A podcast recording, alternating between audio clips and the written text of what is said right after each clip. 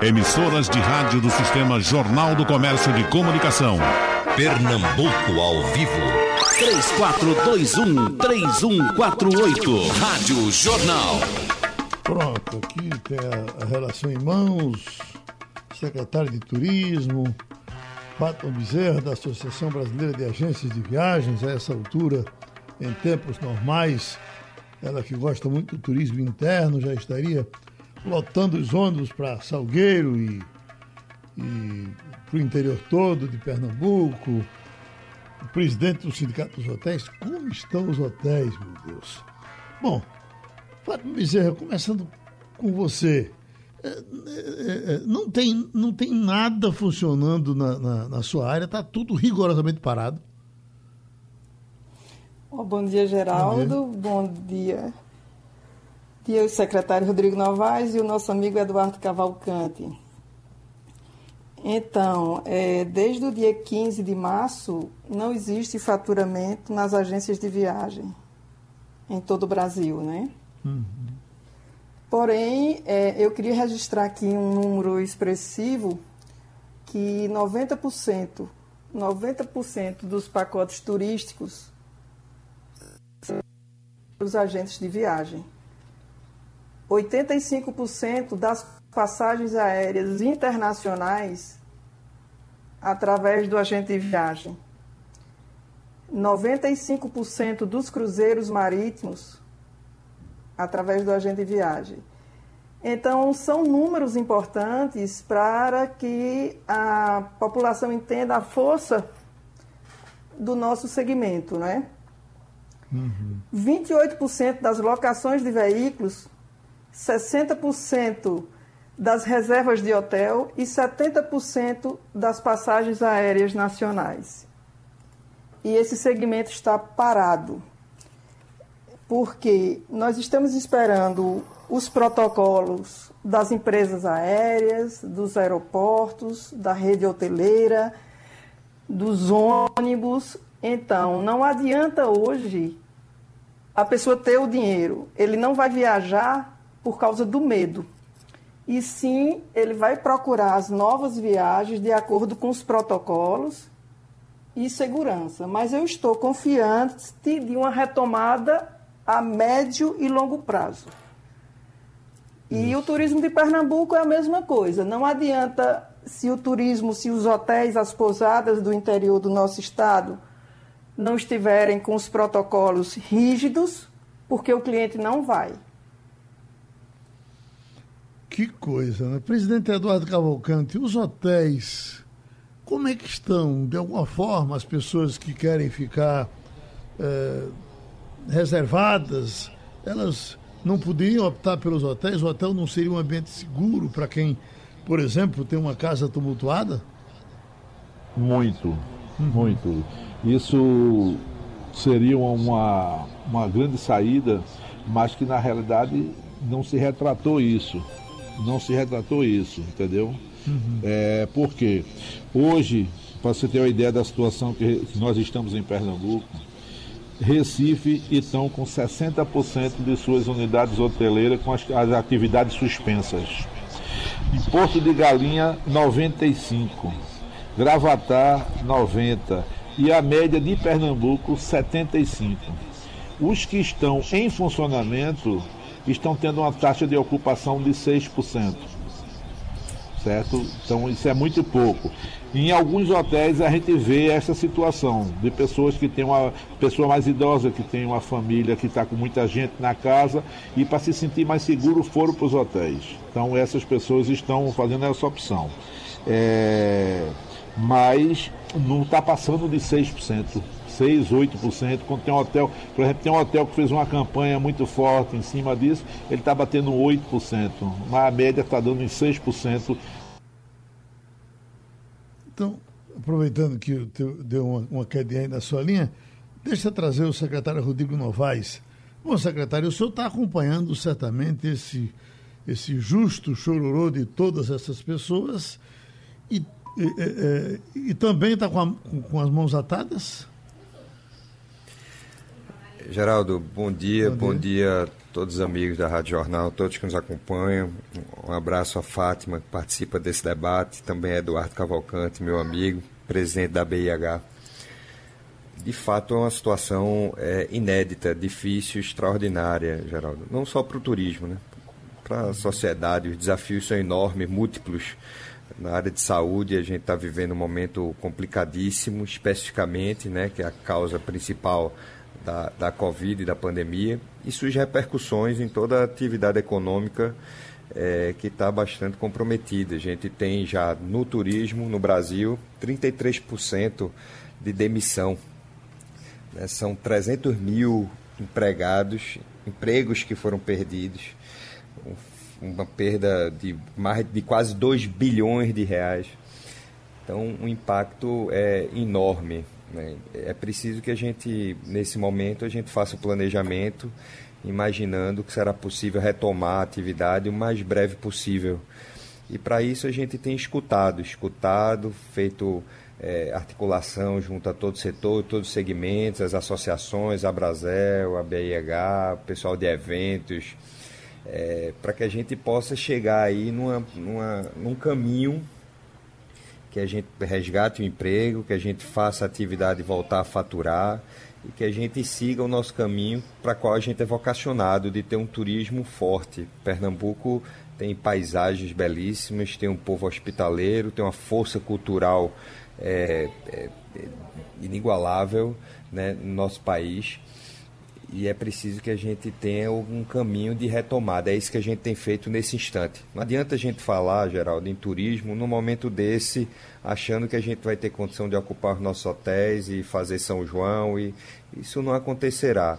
A gente está esperando justamente a gente passar para uma outra fase, a fase seguinte, para que a gente possa colocar em prática as ações que nós estamos planejando para que essa retomada aconteça de maneira eficiente. Isso que Fátima falou é fundamental, que a gente tenha protocolos rígidos, no sentido de que a pessoa possa se sentir segura para onde está indo. Isso é fundamental, isso é um diferencial depois da pandemia. As pessoas não vão só querer saber se a piscina é grande, se a água do mar é morna, se o quarto é confortável. Vai querer saber se o lugar é seguro, se os funcionários estão usando equipamento de proteção, se existe algum disciplinamento da área comum, é, se existe algum protocolo de manuseio de alimento, se você pode fazer check-in sem precisar ter contato com a recepcionista. Enfim, vai, vai, a gente vai viver um momento diferente e a gente precisa estar preparado para esse instante para que a gente faça com que Pernambuco volte aí é, o mais breve possível. Isso é uma cadeia, por ser complexa, a gente precisa é, das empresas aéreas, que as empresas aéreas voltem, que o aeroporto seja, volte a, seja permitida aí a, a operação e que a gente consiga retomar isso o mais breve possível, Geraldo. O, o, o secretário, essa ideia, por exemplo, que São Paulo pegou agora, juntou, ah, pegou os feriados, trouxe todos os feriados para para um grande fim de semana. Aí eu fico pensando, no caso do. Nós, nos pegou em uma situação de, de muito movimento, pegou na Semana Santa, Pernambuco é fortíssimo em Semana Santa, pegou, e, e aí essa já foi, pega o São João, os, tem alguma possibilidade de jogar o São João para agosto, um negócio desse tipo? Ou, aliás, nem certeza com relação a, a, a, essa retomada nós poderemos ter, porque uns falam em julho, outros falam no fim de junho, e mesmo assim, quando isso for retomado, as pessoas estarão todas atordoadas. É uma parada muito dura, não é? Ô Geraldo, se o turismo é a atividade que mais sofre com essa pandemia, eu digo sem sombra de dúvida que a área de eventos é a que mais sofre de todas disparado dentro do turismo é a que mais sofre, que mais sofrerá. Por quê? Porque tão logo as medidas restritivas sejam afrouxadas, né, a gente tem aí um ambiente mais seguro, mesmo assim as aglomerações ainda estarão proibidas. Né? As aglomerações de verdade, naqueles modos que a gente tinha antes, aqueles grandes festivais, aquele do show business, né? Uhum. Aquilo ali vai ser necessário a gente ter a vacina, Geraldo. A gente precisa ter controle da, da doença. Ninguém vai fazer aglomeração para juntar 10, 15, 20 mil pessoas, né, colocando em risco a vida das pessoas. Então, mesmo que as medidas restritivas elas sejam superadas, afrouxadas, o cuidado com as aglomerações será permanente. Nos Estados Unidos, eventos com mais de 50 pessoas só a partir de outubro. Quer dizer, está o mundo todo atento a isso. Na Bahia, por exemplo, o governador, o prefeito já disse que carnaval só se tiver vacina. Né? Ano que vem. Então, é um, é um momento de incerteza. Em relação às aglomerações, a gente precisa ter um cuidado redobrado. É, não sei se no segundo semestre a gente vai ter condição de fazer evento né, grande. Então não tem nem como você pensar em adiar São João, nada disso. Na verdade, o São João esse ano não irá acontecer, muito infelizmente. A gente tem discutido aqui uma proposta alternativa através dos meios de, de, de virtuais, né, de, de tecnológicos, redes sociais, para a gente ver se a gente mantém a tradição do São João, se mexe com o sentimento do povo pernambucano mas a festa tradicional de São João ela não poderá acontecer e nem tem viabilidade, a gente não enxerga viabilidade de adiamento é, para o segundo semestre. Portanto, esse ano, no que diz respeito às aglomerações, a gente não trabalha com hipótese é, de eles acontecerem, salvo se tiver da ciência né, uma novidade muito grande, uma reviravolta grande, que nos permita fazer imaginar que as pessoas possam se, se aglomerar. Ô, secretário, a gente já estava pensando no milho, porque tivemos chuva pelo interior, um, um, uma época de muito milho que vamos ter aí. Aliás, já estamos observando em alguns lugares os montões de milho chegando. E o São João, que seria, sem dúvida, muito grande, formidável, lá se foi. Mas deixa eu ver. É... Fátima Bezerra, você voltou. Nos diga. Nos... Sim, estou aqui. Dê uma ideia. Olha, deixa eu fazer uma pergunta, porque nós entrevistamos aqui um especialista, um futurologista, e ele disse como é que vai ser essa retomada. Ele acha que a retomada vai dar um, um, um embalo enorme no turismo interno. As pessoas terão receios de viajar para a Europa, para outros lugares e tal, e que elas se plantariam nas suas cidades e o turismo interno, e, e na hora que isso recomeçasse, eh, recomeçaria com força total. Eh, você pensa assim também? Claro, penso sim. E, e, a gente tem uma demanda do turismo pelo estado de Pernambuco desde o ano passado. E eu não tenho dúvida que o primeiro destino vai ser o próprio estado. Em seguida, as nossas fronteiras, né? É, a Paraíba, Rio Grande do Norte Alagoas. E porque 95% do turismo, isso já existe um estudo, vai ser doméstico. E os outros 5% vai partir para o exterior em função de quê? Queda do dólar, isso vai ser fundamental, abertura das fronteiras e aqueles países que queiram receber brasileiros, porque o brasileiro vai precisar se adaptar aos novos hábitos. Eu tenho informação que uma aeromoça, recentemente, em São Paulo, quando foi pousar, pediu pra, para ninguém levantar oito vezes. Uhum. Que ela chegou a chorar, a, a chorar porque ninguém atendia. Então, é o seguinte: as aeronaves, você não vai ter mais cartão de prioridade. Primeiro, os passageiros vão entrar lá para o final do avião e o desembarque vai ser o quê? O avião pousou, todo mundo tem que ficar sentado e vai sair por filas. Então, esses protocolos vão ter que ser respeitados. Tanto quando você embarcar aqui, se for para Lisboa, com uma conexão lá para um destino além Portugal, tipo Londres, esse protocolo ele tem que ser mundial. Não adianta o brasileiro querer burlar. Eu presenciei há três dias atrás, em uma frutaria aqui em Boa Viagem, um senhor que chegou em um carro muito bonito, querendo entrar na frutaria sem máscara. Então, a partir do momento que o brasileiro respeitar as leis e os protocolos, ele vai ser bem-vindo e também nos, hotéis do Recife, de Salgueiro, de Petrolina, de Garanhuns, porque nós temos um turismo muito forte em Pernambuco. Não é? Então, eu acredito que antes de qualquer coisa, Geraldo, vai precisar as pessoas também chegando no hotel se adaptar, porque se um hóspede não chegar no hotel lá em Gravatar e não respeitar o protocolo, ele pode ser é, pedido para sair do hotel.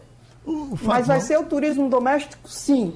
e principalmente você, Pernambuco. É, você é muito forte nessa coisa do.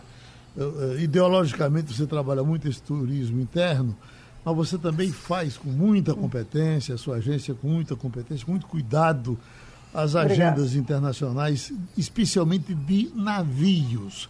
Eu tenho escutado muito Sim. falar de aviões, como é que vamos retomar, e aqui ali e tal. Navio é como que fosse se acabar. E como é que estão esses mundos que andam pelos mares aí o tempo todo, com 10, 5 mil, 10 mil pessoas? Como é que ele. O que, é que esse mercado está fazendo para se refazer depois? Olha, primeiro, essas companhias marítimas estão com seus navios em Tenerife, no Caribe, atracados, fazendo treinamentos, aplicando protocolos, que vai ser uma palavra muito usada, protocolos ou exigências, é? e as empresas vão voltar mais fortes ainda, porque já, estão, já estamos com venda até 2023 abertas. São grupos poderosos e sempre viagens marítimas foram muito rígidas do lado sanitário. Uhum. Quando o navio atraca, como é a comida. Agora, vai mudar algumas coisas, evidentemente, a médio, pré, a médio prazo, sim. As companhias não vão navegar antes de julho, ou pode ser agosto.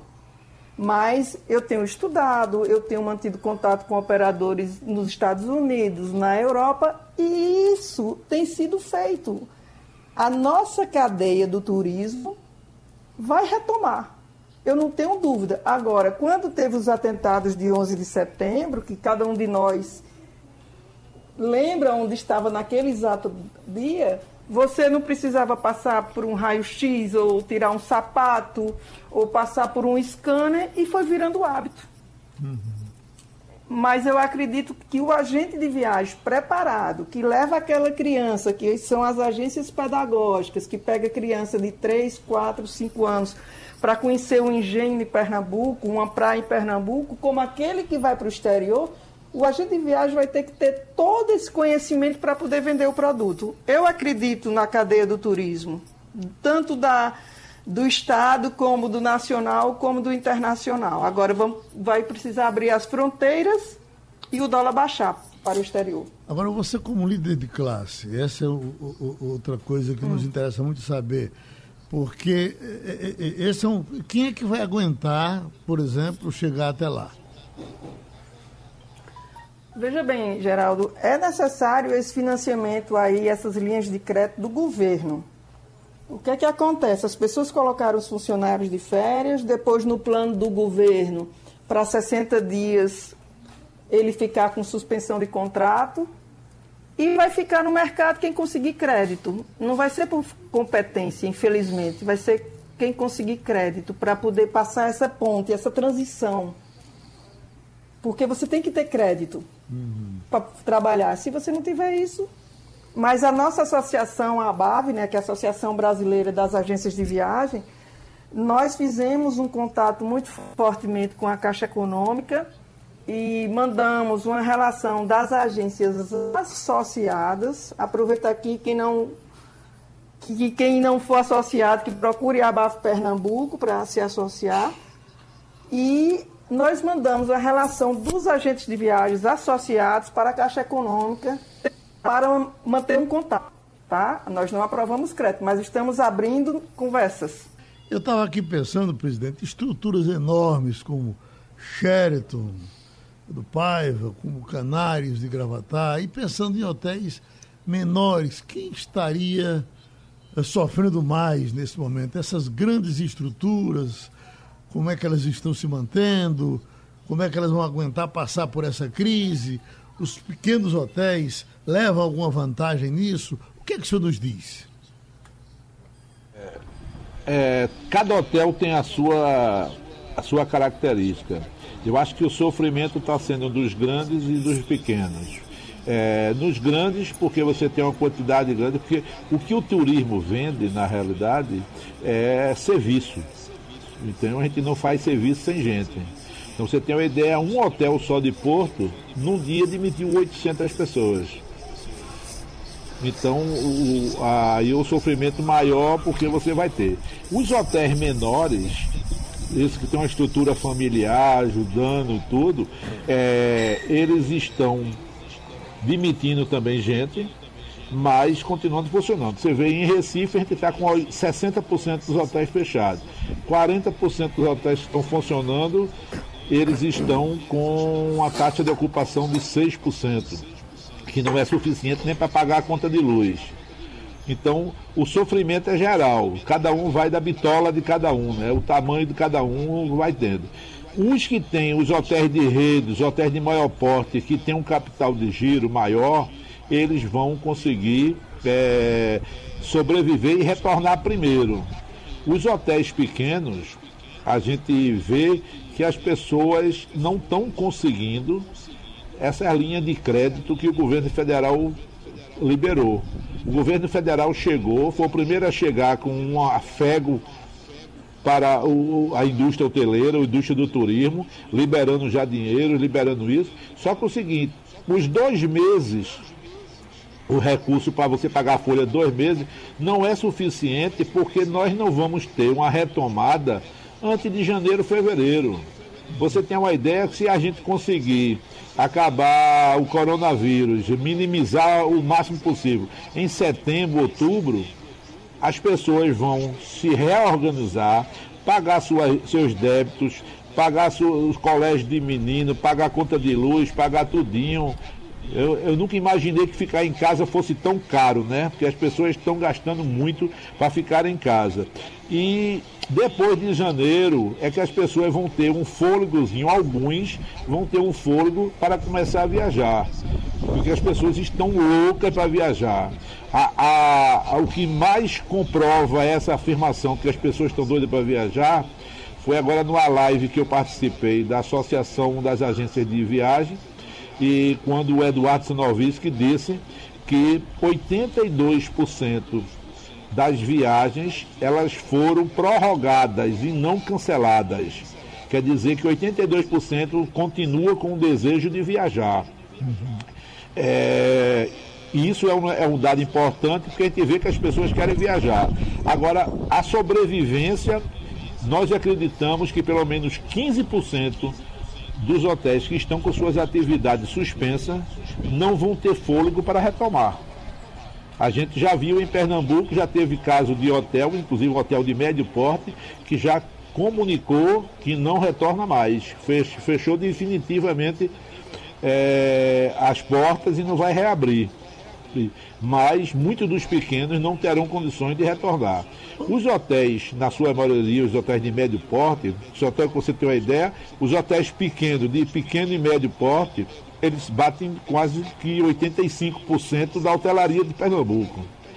A gente tem em Recife, em algumas cidades, os hotéis de maior porte, mas o restante são pousadas, de 10 apartamentos, 5 apartamentos. Esses vão ficar numa situação muito mais delicada por causa do capital de giro. Essas linhas de financiamento que foram liberadas, os hotéis pequenos não estão tendo condições de tirar, porque é o seguinte, ainda tem aquele negócio, se um dos sócios tiver uma conta de luz atrasada, pessoa física, e ela tiver atrasada, tiver na Serasa, as pessoas não conseguem tirar o, o financiamento.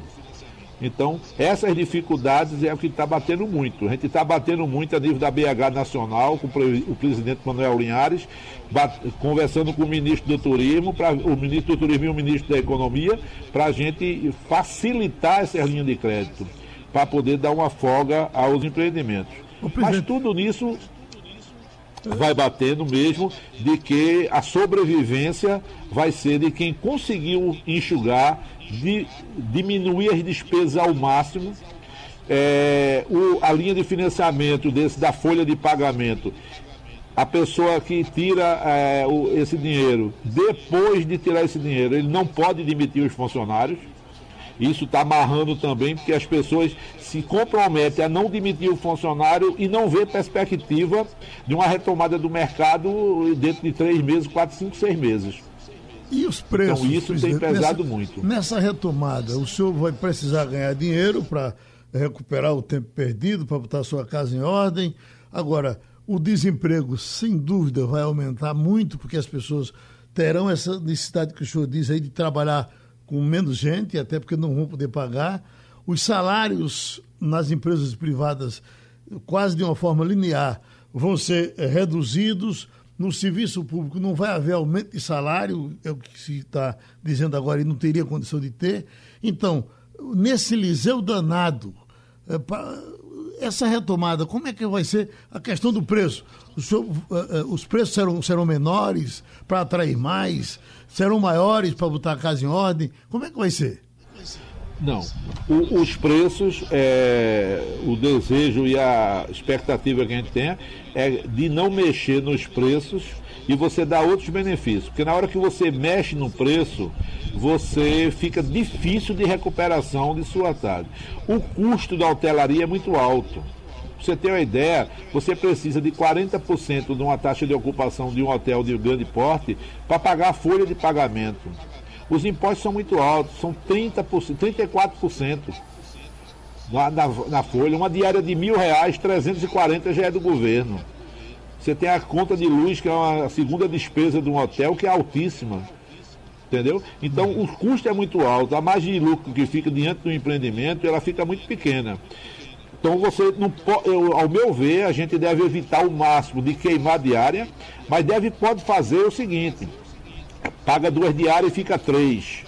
Você dá, um, por exemplo, é, um, uma garrafa de vinho na diária, incluir uma garrafa de vinho, dá uma noite de fundir, você fazer outras alternativas de incentivar. E agora, a primeira coisa que tem que ter é você ter um protocolo bem feito. A, a, é, quinta-feira, quinta ou sexta-feira, a BH lança a segunda etapa do protocolo. A primeira etapa, quando começou a crise, nós fizemos um protocolo para orientar toda a hotelaria como deve se tratar neste, neste momento. E estamos lançando a segunda, que vai ser exatamente para o pós-pandemia. A pandemia. Não, depois da pandemia, a gente, como vai fazer? A primeira coisa é você manter o hotel com característica de higiene de sanitária de, de hospital. Vai ser para esse nível. As pessoas vão procurar os locais que se achem seguro. Que se, não é só ter a segurança, é que ele se sinta seguro. Uhum. com essa vigilância. Então, todo mundo de máscara, todo mundo botando distanciamento, todos os restaurantes de hotéis e os próprios restaurantes já diminuíram a 50% das mesas para você ter um afastamento do, do, pessoal, você evitar as filas de check-in, de check-out, ser tudo digital, né? A área digital vai ser a solução. De um lado. Por outro lado, aí já me preocupa muito essa área digital, porque essas lives que estão sendo feitas com tanto sucesso como essa que nós estamos agora, as empresas vão pensar duas vezes em viajar para fazer a reunião. Então, isso vai pesar bastante nisso mas todos os hotéis estão se preparando, estamos treinando as equipes para a retomada. É... Agora nós achamos que é... vai ser demorada. Uhum. Para você ter o patamar de março que nós estávamos, que você veja, Pernambuco saiu em novembro e dezembro da crise do óleo, que afetou bastante o litoral de Pernambuco. Isso já foi um abalo muito grande na hotelaria. Quando você começa a respirar, que já vem janeiro, fevereiro e março, uma taxa de ocupação bem dentro do, do que nós estávamos esperando, estava bem, todo mundo faturando. Aí veio essa crise agora que baixa que vai baixar terrivelmente, os índices estão lá embaixo, é, o desemprego muito alto, tá entendendo? O endividamento, você tem uma ideia, no Brasil o prejuízo da hotelaria já chega a 62 bilhões e em Pernambuco 1,8 bilhões. Nós já estamos com esse prejuízo em Pernambuco. É, essa retomada vai ser demorada.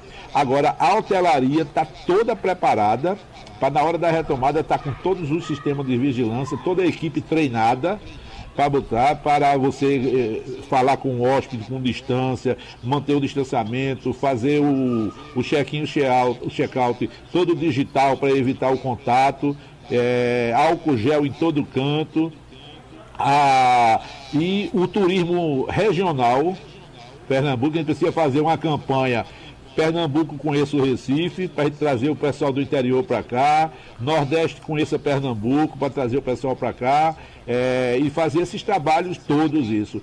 Quem, a, quem depende da malha aérea vai sofrer mais. Uhum. Mas aqui que a gente tem, por exemplo, no caso de Pernambuco, Porto de Galinha vai sofrer mais para a retomada. Por quê? Porque grande percentual do nosso turista vem do sul, sudeste e internacional. Esse vai demorar mais, até por causa da, da malha aérea. Hoje nós estamos com 12% da malha aérea em operação. A gente falou agora dos que têm, precisam fazer alguma coisa para manter os que têm. Vamos falar um pouco dos que não têm nada, dos que trabalham hoje para comer hoje. Essa é a situação da grande maioria, o 90% ou 98% dos artistas. A gente está falando do, do, do cantor, mas esse cantor tem um um baterista, esse cantor tem um sanfoneiro junto dele, esse cantor. Quer dizer, como é que, que essa gente vai se virar para escapar desse negócio? Geraldo, a gente está buscando organizar quem já tocou para que possa receber com maior brevidade. A gente tem colocado aí tudo em dia. É, antes a gente estava com, com, um ano praticamente, né, com débito de um ano, a gente agora tem acelerado, para já estamos pagando bem o carnaval e e o pessoal já recebendo, mas de fato vai haver uma lacuna porque eles vão parar de faturar. E é preciso que a gente encontre alternativas. O projeto nosso do São João, por exemplo, ele prevê justamente atender ao segmento, além, claro, de entreter as pessoas, mas de atender a classe artística. Não é um momento simples, fácil, porque para a gente gastar é, orçamento, dinheiro, é, com isso, quando na verdade tem faltado para a saúde. Né? Então, o governo do estado tem gastado muito é, com, com a, o, a, prestação do serviço de saúde. Então, não é simples.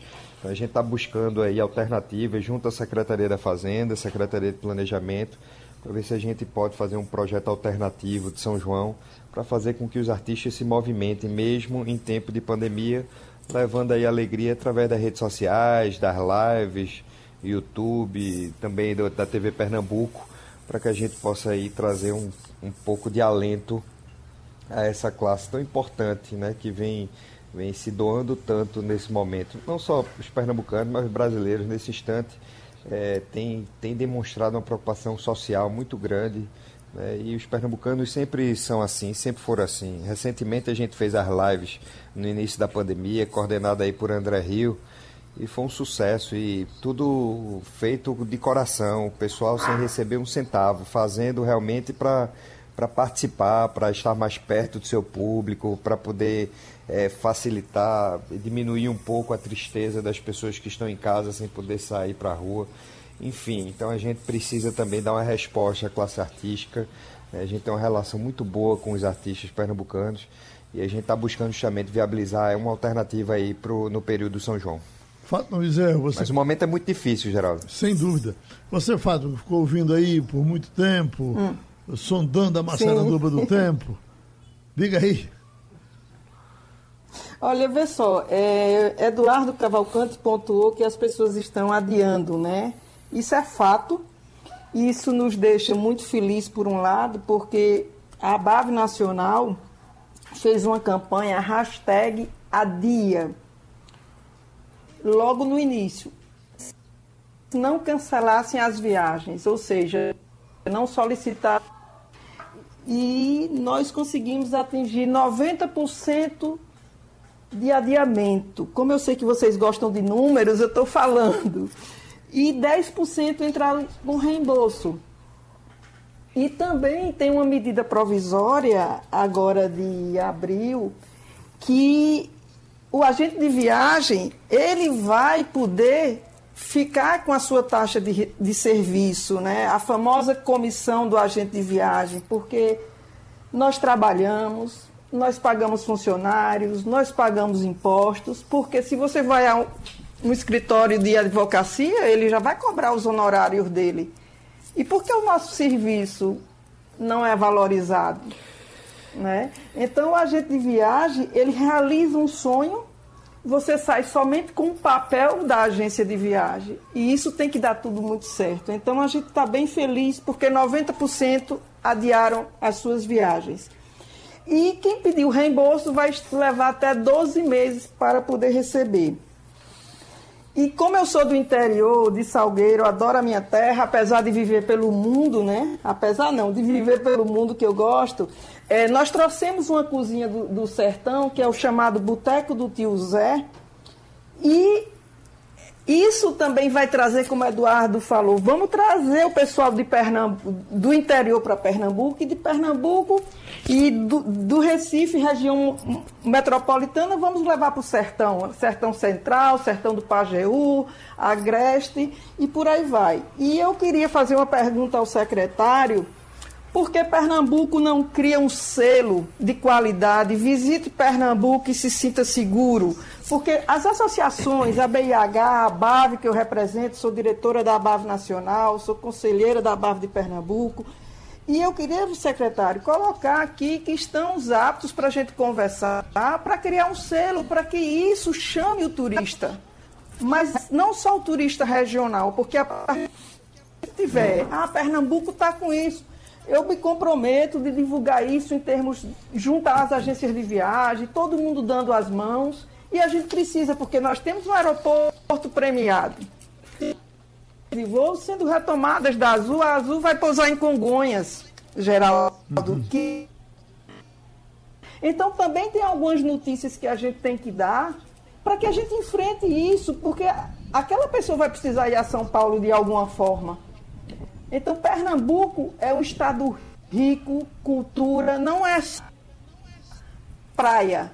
Então, vamos vender o interior. Eu acho que essa é a hora, sabe, secretário, e colocar aqui a BAV à sua disposição para conversar. E eu tenho certeza que nossos colegas das outras associações, a Brasel, a BIH, Sindicato dos Guias, a BO, que vão estar juntos para que a gente possa superar isso.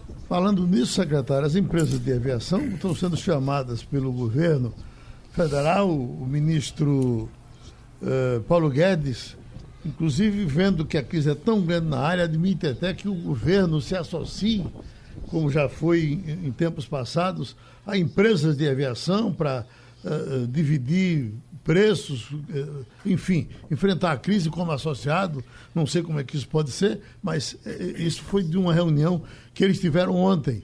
E tem que também quebrar o medo das pessoas de voltar ao avião, se as pessoas não vão ficar com medo de entrar depois de tanta regra, de tanta coisa, do, do receio do, do, contato interno mesmo dentro do avião.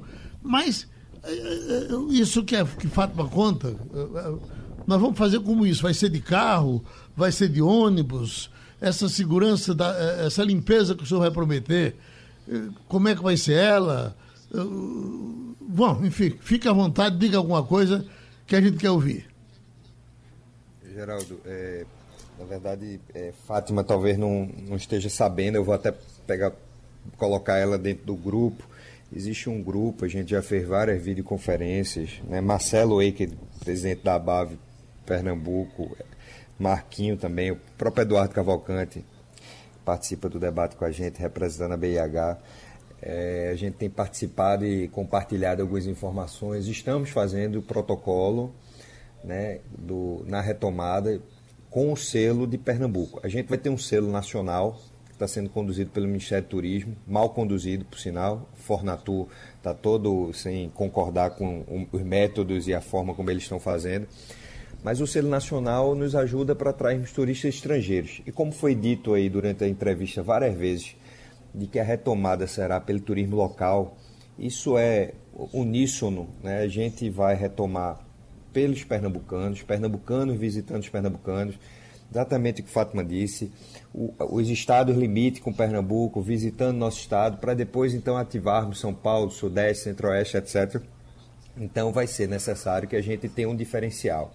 Então a gente vai ter um protocolo que está sendo feito com apoio da Secretaria de Desenvolvimento Econômico, com Deloitte, com todas as associações participando, todas, a BIH, a Brasel, a BAV, é, todos os eventos, tudo, para que a gente possa fazer um protocolo rígido, fazermos o selo de adesão, o clean and safe, né?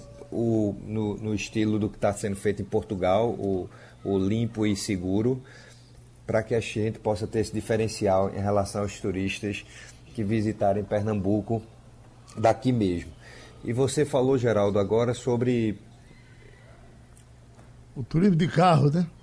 Porque os ônibus... Como é que vai se dar esse turismo interno? Sim. É, as empresas aéreas vão voltar a voar agora, já agora no mês de junho. Né, com Pernambuco tem tudo para partir na frente, né, junto com Congonhas, Guarulhos, o aeroporto internacional Gilberto Freire, e a gente vai retomando aos poucos isso. Agora é preciso que a gente esteja preparado para receber esses turistas efetivamente.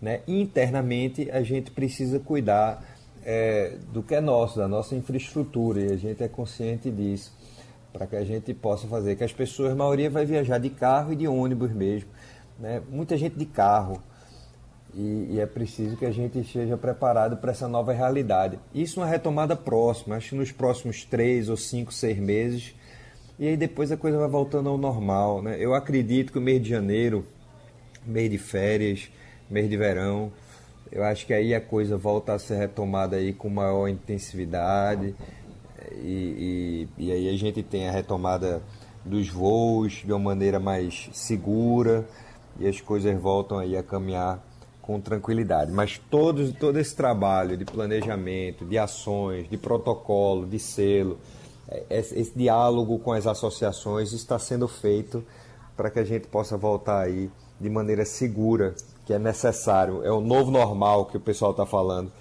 que a gente vai viver também dentro do turismo. Presidente Eduardo Cavalcante, tudo que a gente disser aqui é palpite, ninguém tem certeza se isso se resolve em junho, em julho, em agosto, tem previsão para todo o tempo. O senhor está preparado para voltar em que mês, mais ou menos?